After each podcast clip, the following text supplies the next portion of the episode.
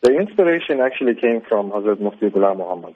I was visiting him one day at the Mazar and we were talking about apps and he had this idea that he wants to put the Habibul Awrad, the book by Hazrat Khaja Habib Ali Shah, onto the mobile platform.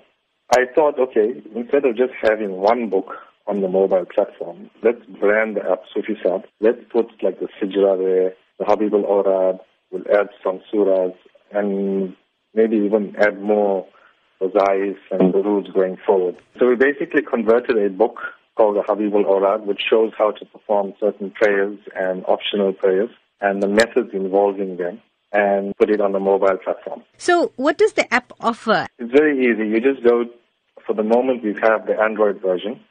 You go to the Play Store, you download the Sufi app.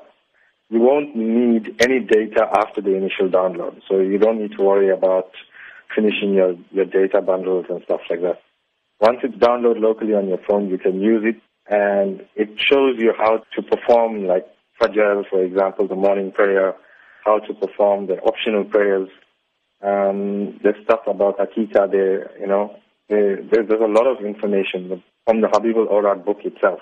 And going forward, we want to add more books on it and more hadiths, want to add more surahs. Eventually, we'd like to have the entire Quran there as well. Now, does it also include some facts about Hazrat Badsha Peer because of the universality of Badsha Peer, especially with Durban audiences? Yes, it does. We've got uh, an entire section on Hazrat Badsha Peer and his history. We've also got a section of Hazrat Sufi Sab and his history.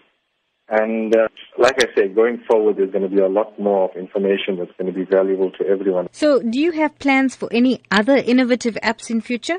Yes, we do. The iOS version uh, is short-term plan. We need to get that out as soon as possible.